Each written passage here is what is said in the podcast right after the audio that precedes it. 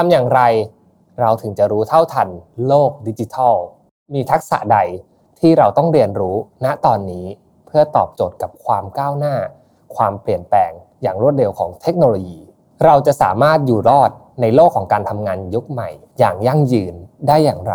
วันนี้ผมจะพาทุกท่านไปรู้จักกับ4ทักษะสำคัญที่ควรจะเรียนรู้ณตอนนี้เพื่อตอบโจทย์ให้เท่าทันกับโลกดิจิทัลที่กำลังมาถึงในปี 2022 นี้สรุปมาให้แล้วครับลองไปฟังกันเลย Mission to the Moon Podcastสว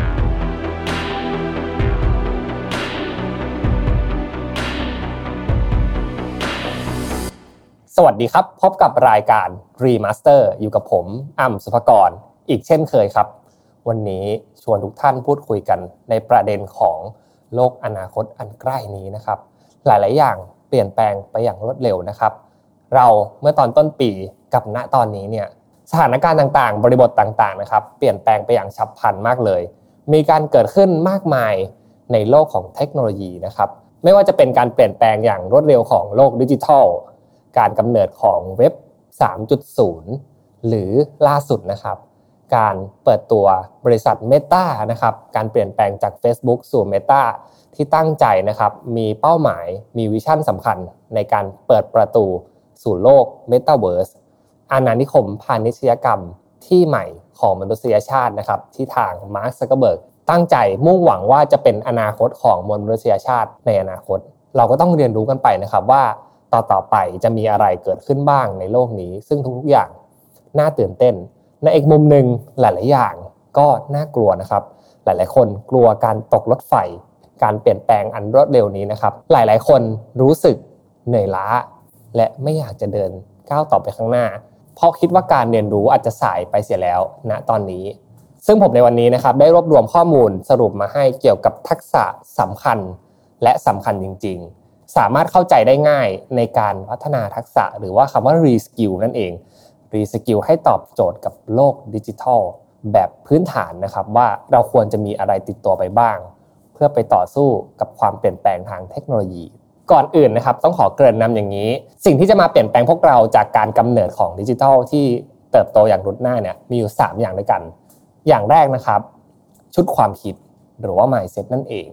หลายๆอย่างที่เราเคยเรียนรู้กันไปนะครับการเติบโตทางความคิดต่างๆการมีสติอยู่กับปัจจุบันหรือว่าเรื่องอะไรมากมายเนี่ยก็ต้องอัปเดตตามไปด้วยต้องทำการสังคายนาความคิดไปเรื่อยๆนะครับเพื่อให้ตอบโจทย์กับความเปลี่ยนแปลงที่เกิดขึ้นมากมายอย่างที่2นะครับนั่นก็คือทักษะหรือว่าสกิลนั่นเองสกิลที่เรามีอยู่ก็ต้องทำการนะครับอัพสกิลรีสกิลเรียนรู้เพิ่มเติมต่อยอดความรู้นะครับนำความรู้ที่ได้เนี่ยมาขยายวงกว้างให้สามารถกลายเป็นความรู้ชุดใหม่ที่ตอบโจทย์กับความเปลี่ยนแปลงในโลกที่เกิดขึ้นอย่างรวดเร็วนี้ได้ครับส่วนสุดท้ายนะครับสำคัญที่สุดเลยนั่นก็คือวิธีการนำเสนอหรือว่าวิธีการใช้ข้อมูลใช้ชุดความคิด method นะครับหลักการที่คุณมีณตอนนี้อาจจะใช้ไม่ได้แล้วนะครับในระยะเวลา1ปี2ปีหรือ5ปีต่อจากนี้เพราะฉะนั้นนะครับวิธีการก็จะเป็นสิ่งที่ต้องเปลี่ยนแปลงตลอดเวลาเช่นกันผมทวนอีกครั้งนะครับ3ข้อ1ความคิด2ทักษะและ3วิธีการครับแต่เหนือสิ่งอื่นใดนะครับเรายังมีแก่นของความรู้เดิมที่สามารถนำมาพัฒนาได้และเปลี่ยนแปลงไปเป็นความรู้ชุดใหม่ซึ่งผมเรียกสิ่งนี้นะครับว่าการรีสกิลชุดความคิดชุดความรู้ที่เรามีอยู่แล้วเพื่อตอบโจทย์กับดิจิทัลมากขึ้นเพราะฉะนั้นเนื้อหาในวันนี้นะครับก็จะเป็นการอัปเดตชุดความคิดที่ทุกท่านอาจจะได้ใช้งานกันอยู่ในที่ทำงานณปัจจุบันอยู่แล้วนะครับแต่เพิ่มเติมบริบทที่มีการเข้ามาถึงของดิจิทัลมากขึ้นเพราะฉะนั้นลองไปฟัง4ทักษะนะครับที่จำเป็นจริงๆจำเป็นอย่างมากและควรจะเรียนรู้ณตอนนี้เลยในการรู้เท่าทันโลกดิจิทัลที่จะเกิดขึ้นในปี 2022 ที่จะมาถึงนี้ลองไปดู4ข้อของผมเลยครับข้อที่1นะครับ Storytellingก็คือการเล่าเรื่องเนี่ยยังคงเป็นสิ่งที่สำคัญที่สุดในการพัฒนาตัวเองนะครับพัฒนาทักษะต่างๆเพราะการเล่าเรื่อง1ครั้งนะครับจะทำให้เราเนี่ยสามารถประติดประต่อเรื่องราวที่เราได้เรียนรู้กันไปส่งสารหรือว่ารับสารเข้ามาเนี่ยคว ความจำต่างๆที่เกิดขึ้นในสมองของคุณนะครับส่วนมากแล้วนะครับก็เกิดจากเรื่องราวที่น่าประทับใจและก็เป็นเรื่องราวที่มีมูลเหตุมีข้อสันนิษฐานน่าสนใจเพราะฉะนั้นนะครับเรื่องเล่ายังคงเป็นไม้ตายของมวลมนุษยชาติณปัจจุบันและจะเป็นต่อไปไม่ว่าเราจะเปลี่ยนแปลงไปมากน้อยแค่ไหนก็ตามนะครับเรายังเชื่อในพลังของเรื่องเล่ากันอยู่เสมอแต่สิ่งที่จะเพิ่มเติมเข้ามาในปีถัดๆไปนะครับแล้วก็การเปลี่ยนแปลงของเทคโนโลยีเนี่ยนั่นก็คือเรื่องเล่าของคุณนะครับควรจะกำเนิดขึ้นเล่าตั้งแต่จุดเริ่มต้นสู่จุดสุดท้ายได้อย่างครบถ้วนละเอียดมากขึ้นหรือสิ่งที่เราเรียกกันว่า end to end experience นั่นเองนะครับ experience ในการเล่าเรื่องนะครับควรจะเล่าได้ตั้งแต่เริ่มเลยนะครับว่าคิดต้นน้ำมาอย่างไรบ้างในช่วงระหว่างกลางเราคาดการเป็นอย่างไรและจุดสุดท้ายนะครับนั่นก็คือผลสำเร็จที่เราคาดหวังจากข้อมูลที่เรามีเนี่ยมันมีอะไรบ้างที่เราสามารถจะบอกได้ว่าจุดที่เราจะไปถึงจะเกิดอะไรขึ้นบ้างสิ่งเหล่านี้นะครับนั่นก็คือการมองภาพในระยะที่ไกลกว่าปกติหรือว่าเราออกแบบประสบการณ์ที่มากขึ้นกว่าปกติเรื่องเล่าของคุณนะครับควรจะเป็นเรื่องเล่าที่สามารถนำเสนอได้ให้กับทุกคนบนพื้นฐานของข้อมูลหรือว่าสิ่งที่เราเรียกว่า Data เพราะฉะนั้นพระเอกสำคัญของเรื่องนี้เลยนะครับนั่นก็คือการเรียนรู้ในการใช้ข้อมูลหรือว่า Data ให้เป็นประโยชน์เพื่อคาดการณ์อนาคตแน่นอนครับตอนนี้เรายังไม่มีเทคโนโลยีอะไรเลยที่สามารถมาทำให้เรามองเห็นภาพของอนาคตได้นะครับแต่ในสิ่งที่ดูจะเป็นไปได้มากที่สุดในการมองเห็นอนาคตเนี่ยนั่นก็คือการดูข้อมูลการดูสถิติต่างๆนะครับที่พอจะบอกเราได้ว่าสิ่งที่เรากำลังทำลงไปจะเกิดอะไรขึ้นมากน้อยในอนาคตยกตัวอย่างเช่นการดูกราฟของหุ้นนะครับในการลงทุนของเราก็จะเห็นได้ว่าแต่ละสถิติที่เราได้ทำการดูไปเนี่ยมันจะมีคาดการณ์นะครับว่าระยะ5ปี10ปีจะเกิดอะไรขึ้นบ้างหรือแม้แต่การดูแดชบอร์ดในองค์กรนะครับว่าถ้าเกิดว่าเราทำสิ่งนี้ไปเรื่อยๆเนี่ยเราจะมีโอกาสมีเปอร์เซ็นต์ในการเติบโตไปมากน้อยแค่ไหนเพราะฉะนั้นนะครับข้อมูล Data เนี่ยจะเป็นตัวประกอบในการเล่าเรื่องที่สำคัญมากๆและจะเป็น Key Factor ที่สุดเลยครับในการที่จะทำให้เรื่องเล่าในอนาคตเรื่องเล่าในโลกยุคดิจิทัลเนี่ยเป็นที่ยอมรับแบบเป็นภาษาสากลหรือที่เราเรียกกันว่า Universal Data นั่นเองครับเพราะฉะนั้นสกิลที่คุณจะต้องติดอาวุธเพิ่มเติมนะครับผมขอแนะนำเป็นตัวนี้เลยนั่นก็คือการเรียนรู้การสร้าง Storyboard อย่างมีประสิทธิภาพจากเทคโนโลยีนี่เองนะครับณตอนนี้นะครับภาพต่างๆที่เป็น2มิตินะครับพรีเซนต์สไลด์ต่างๆเนี่ยอาจจะไม่เพียงพอแล้วในการให้ทุกคนเห็นภาพตรงกันมันเป็นยุคของโมเดล 3D นะครับยุคของวิดีโอ360องศาเพราะฉะนั้นนะครับการสร้างสตอรี่บอร์ดของเรื่องราวที่เราจะสามารถนำเสนอลูกค้าทีมงานหรือผู้คนนะครับควรจะมองให้เห็นออกมาเป็น3มิติมากขึ้นเห็นภาพสำเร็จมากขึ้นดังว่านะครับเขาที่กำลังฟังเรื่องราวฟังสตอรี่ของเราเนี่ยได้ไปอยู่กับเราณตรงนั้นจริงๆประสบการณ์ร่วมกันนี่ก็เป็นอีกคำหนึ่งที่สำคัญอย่างมากในข้อแรกนะครับ Storytelling ยังสำคัญเสมอไม่ว่าจะมีการเปลี่ยนแปลงไปสักกี่ยุคสมัยนะครับข้อที่2นะครับ Synchronize การทำงานร่วมกันจะเป็นวิธีการหลักที่สุดในโลกดิจิทัลเลยนะครับเราได้ยินหลายๆคำนะครับ Centralize Decentralize Model ต่างๆแต่สุดท้ายแล้วนะครับหลายๆอย่างที่จะเกิดขึ้นในรูปแบบของการทำพาณิชยกรรมหรือว่าการหารายได้การลงทุนการผลิตสิ่งใหม่ๆการสร้างระบบ infrastructure ต่างๆเนี่ยสิ่งที่สำคัญมากๆเลยนั่นก็คือการ synchronize นะครับหรือว่าการที่จะมาผสานกันได้เพราะว่าเมื่อใดก็ตามนะครับที่สิ่งที่เราได้สร้างสรรค์เกิดขึ้นในการทำนวัตกรรมต่างๆนะครับคำถามต่อมาที่สำคัญมากๆเลยคือมันจะนำไปปรับใช้นำไป implement ต่ออย่างไรได้บ้างเพราะฉะนั้นนะครับคำว่าการทำงานร่วมกันเนี่ยจะเป็นวิธีการหลักเลยครับในการพัฒนาสิ่งใหม่ๆที่จะเกิดขึ้นในโลกดิจิทัลต่อๆไปนะครับเนื่องจากเราจะมีแฟกเตอร์หลากหลายมากขึ้นนะครับที่จะเกิดขึ้นในโลกยุคใหม่นี้เราอาจจะทำงานกับคนนะครับทำงานกับทีมที่เป็นคนหรือทำงานแบบไฮบริดทำงานกับทั้งคนทั้ง AI หรือแม้แต่นะครับบางทีเราก็ออกมาจากระบบนั้นเลยแล้วให้ AI ทำงานกันเองเพราะฉะนั้นการทำงานร่วมกันการเชื่อมต่อแบบไร้รอยต่อเนี่ยจะเป็นสิ่งสำคัญมากๆในการพัฒนาสิ่งใหม่ๆการกำเนิดขึ้นของสิ่งใหม่ๆอยู่ตลอดนะครับ และข้อควรระวังที่สุดเลยนั่นก็คือขั้วตรงข้ามของการไม่ทำงานร่วมกันคำว่าไซโลนี่เองนะครับหรือว่าการโฟกัสกันไปคนละจุดจะเป็นสิ่งที่สามารถทำให้เราตกขบวนรถไฟได้อย่างง่ายดายที่สุดเลยครับ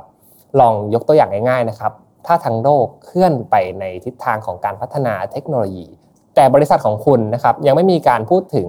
การก้าวสู่โลกของเทคโนโลยีการพัฒนาคนทำงานให้สามารถมีศักยภาพในการใช้เทคโนโลยีได้เนี่ยอาจจะเป็นทิศทางที่เกิดเป็นไซโลเกิดขึ้นหย่อมเล็กๆในองค์กรของคุณและวันหนึ่งพอลืมตาขึ้นมาอีกครั้งคุณอาจจะตกรถไฟตกขบวนคันนี้ไปแล้วก็เป็นได้นะครับเพราะฉะนั้นคีย์เวิร์ดนี้สำคัญมากๆเลยครับ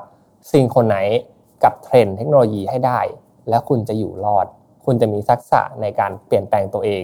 มี AQ ในการปรับปรุงพัฒนาตัวเองให้เหมาะสมกับสถานการณ์ไม่ว่าจะมีการเปลี่ยนแปลงมีวิกฤตมากี่ครั้งก็ตามอีกหนึ่งสิ่งที่อยากจะฝากเป็นทิปสั้นๆนะครับในการพัฒนาส่วนของการซิงโครไนซ์เนี่ยนั่นก็คือเมื่อมีประสบการณ์ที่มากขึ้นนอกจากคนนะครับก็กลายเป็นว่าเรามีโจทย์ของการพัฒนาร่วมกับ AI ไปด้วยเนี่ย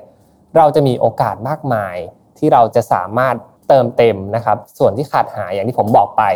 ถ้าเกิดประสบการณ์ตรงนั้นนะครับหรือว่าการสร้างสรรค์ตรงนั้นเนี่ยหลายรอยต่อได้ก็จะเป็น best case scenario ที่ทุกคนต้องการนั่นเองเรามีโอกาสในการไปพัฒนาปิดรูโหว่ช่องโหว่ต่างๆที่เกิดขึ้นในโลกปัจจุบันได้อย่างมากมายเลยเพราะฉะนั้นประสบการณ์กลับมาอีกแล้วครับถ้าเกิดว่าเรามองภาพออกเป็น3มิติมองภาพออกเป็น360องศาและสามารถคาดการณ์จากข้อมูลที่เรามีได้ว่าจะเกิดอะไรขึ้นบ้างเนี่ยเราก็จะสามารถประสานงานทำงานร่วมกันทั้งในองค์กรทั้งระหว่างองค์กรหรือว่าระหว่างตัวคุณเองกับ end user ที่ได้ใช้งานผลิตภัณฑ์ของคุณก็เป็นได้ครับข้อที่3นะครับส่งผลกระทบกับคนทำงานทุกคนจริงๆครับ TD2 นะครับจะกลายเป็นสื่อกระแสหลักที่สุดในการมานำเสนอในการมาพัฒนาของหลายๆอย่างต่อไปในโลกดิจิทัลนะครับก่อนหน้านี้เนี่ยเราจะมองทุกอย่างนะครับเป็น2มิติเสมอไม่ว่าจะเป็นหน้าจอซูมนะครับการพรีเซนต์ต่างๆหรือว่าการทำ PowerPoint เพื่อไปนำเสนอไปพิชชิ่งแต่ณตอนนี้นะครับณวันนี้เลยและอนาคตอันใกล้ที่จะถึงนี้นะครับ TD2 นะครับจะกลายเป็นทักษะ hard skill สำคัญที่จะต้องมา reskill กันถึงแม้ว่าคุณจะไม่ได้มีสายอาชีพในการพัฒนาเป็น TD artistหรือคุณจะไม่ได้มีความเกี่ยวข้องกับการทำงานในรูปแบบของ3มิติเลยก็ตามนะครับแต่สิ่งนี้จะเข้ามา disrupt รูปแบบของการทำงานของทุกๆภาคส่วนจริงๆครับถ้าเกิดว่าคุณยังมองภาพไม่ออกว่าประสบการณ์3มิติจะเป็นอย่างไรในอนาคตก็น่าจะเป็นสิ่งที่ยากนะครับที่คุณจะมีประสบการณ์เท่าทันคนที่สามารถเกาะกระแสโลกดิจิทัลต่อๆไปได้เพราะฉะนั้นนะครับไม่มากก็น้อยลองเรียนรู้สกิลหรือว่าทักษะในการมองภาพที่เป็น3มิติมากขึ้นเทคคอร์สเล็กๆไม่จำเป็นต้องเป็นคอร์สที่แอดวานซ์มากก็ได้นะครับในการเรียนรู้การมองภาพ3มิติอย่างน้อยดูไว้เป็นพื้นฐานเป็นอาวุธติดตัวไว้คุณจะมีข้อต่อรองในการทำงานในอนาคตอีกมากมายเลยครับข้อนี้ผมฝากไว้และสำคัญเป็นอย่างยิ่งเลยครับข้อสุดท้ายนะครับนั่นก็คือ Field Research หรือการวิจัยภาคสนามจะกลับมามีบทบาทสำคัญในโลกดิจิทัลยุคนี้นะครับก่อนหน้านี้นะครับเราจะทำงานกันแบบนั่งโต๊ะองค์กรใครองค์กรมันเกิดอะไรขึ้นก็จะมีความคอนฟิเดนเชียลนะครับรู้กันแค่ในหมู่ขององค์กรแต่ละที่หรือคุณอาจจะทำการรีเสิร์ชของหลายๆอย่างนะครับจาก Google จากการค้นหาข้อมูลด้วยตัวเองเป็นส่วนใหญ่ผ่านหน้าจอของคุณแต่ต่อไปนะครับการเรียนรู้หรือว่าการทำวิจัยต่างๆเนี่ยมันจะถูกตีแผ่วงกว้างไปมากขึ้นซึ่งผมเชื่อว่าเป็นการขยายวงที่มากขึ้นกว่าเดิมอย่างแน่นอนเพราะการมาถึงของโลกเสมือนนะครับหรือว่า Metaverse ที่เรากำลังพูดถึงกันเนี่ยมันจะทำให้เราเปิดประตูไปสู่ศักยภาพใหม่ๆของอินเทอร์เน็ตของโลกออนไลน์นะครับที่จะทำให้เราเนี่ยไม่สามารถแค่อ่านบทความแค่อ่านความรู้หรือหาประสบการณ์จากตัวหนังสือจากวิดีโอแล้วเพียงพอแล้วนะครับต่อไปนะครับคุณอาจจะต้องเป็นคนที่สมัครอวตารสร้างอวตารของตัวเองแล้วลงไปเดินเล่นในพื้นที่โลกเสมือนนั้นๆเพื่อทำการศึกษาเองทำการวิจัยเองทำการเข้าไปเรียนรู้สิ่งต่างๆมากมายหรือต้องลงทุนกับเทคโนโลยีอินฟราสตรัคเจอร์ของการมาถึงของ Metaverse เพิ่มขึ้นด้วยเช่นกันผมไม่ได้พูดถึงแค่ในแวดวงเทคโนโลยีนะครับแต่กับทุกสายงานจริง ยกตัวอย่างสำคัญเลยนะครับว่าทำไมผมถึงมองว่าการทำฟิลด์รีเสิร์ชถึงเป็นสิ่งสำคัญมากเพราะขนาดว่าเรามีการวิจัยหรือการพูดถึงโลก Metaverse เกิดขึ้นและสำคัญมากน้อยแค่ไหนนะครับแต่ก็ยังมีหลายๆคนนะครับที่ยังไม่ได้สนใจกับเรื่องเหล่านี้อยู่ซึ่งไม่ผิดนะครับเนื่องจากว่ามันยังไม่มาถึงเทคโนโลยีมันไม่สามารถเดินทางมาถึงและทำให้ทุกคนเนี่ยเห็นเป็นภาพตรงกันได้แต่เมื่อใดก็ตามนะครับที่มันกลายเป็นวิถีของการทำงานในโลกยุคใหม่จริงๆเนี่ยเราก็จะมองเห็นถึงความสำคัญตรงนั้นจริงๆนะครับตัวอักษรวิดีโอการฟังเสียงการฟังพอดแคสต์แบบเดิมๆอาจจะเป็นแค่ทางเลือกหนึ่งและทางเลือกใหม่ๆก็คือนี่แหละครับการทำฟิลด์รีเสิร์ชการลงพื้นที่จริงการเป็นยูเซอร์จริงในโลกออนไลน์ยุคใหม่ที่กำลังเดินทางมาถึงในเวลาอันใกล้นี้จริงๆครับและนี่คือทั้งหมด4ทักษะที่อยากจะฝากให้ผู้ฟังทุกท่านนะครับรีสกิลหรือพัฒนาในส่วนตรงนี้นะครับเพื่อตอบโจทย์ให้เราสามารถรู้เท่าทันกับโลกเทคโนโลยีโลกดิจิทัลในปี 2022 และปีต่อๆไปเพื่อให้คุณเข้าใจมันมากขึ้นไม่มากก็น้อยครับเรียนรู้วันละนิดวันละหน่อยมีวัน small step ของตัวเองไปเรื่อยๆนะครับคุณจะสามารถเข้าใจมันมากขึ้นเราไม่สามารถฉลาดได้กว่า AI ครับแต่เราสามารถพัฒนาสิ่งที่มนุษย์เรามีอยู่แล้วอย่าง storytelling ให้ดีกว่า AI ได้เราสามารถนะครับพัฒนา experience หรือประสบการณ์น่าประทับใจที่สามารถสร้างกันระหว่างคนกันเองเนี่ยเพื่อให้เรายังสามารถขายของสามารถอยู่รอดได้ในโลกอนาคตที่มีความผันผวนเกิดขึ้นอย่างมากมายขอให้ EP นี้นะครับเป็นประโยชน์สำหรับคนที่กำลังเลือกวิชาเรียนเลือกการลงเรียนต่างๆว่าควรจะเรียนรู้กับเรื่องอะไรมากขึ้นในปีถัดๆไปสำหรับ EP นี้นะครับผมต้องขอขอบคุณ SCB ผู้สนับสนุนใจดีที่อยู่กับเรามาอย่างยาวนานขออยู่กับเราไปเรื่อยๆนะครับและขอขอบคุณผู้ฟังทุกท่านใน Remaster ที่เข้ามารับชมรับฟังเข้ามาคอมเมนต์เข้ามาแชร์กันขอบคุณทุกกำลังใจที่มีให้ผมทีมงานและรายการนะครับสำหรับ EP หน้าผมจะพูดถึงเรื่องอะไรรอไปติดตามกันได้เลยนะครับสำหรับวันนี้สวัสดีครับ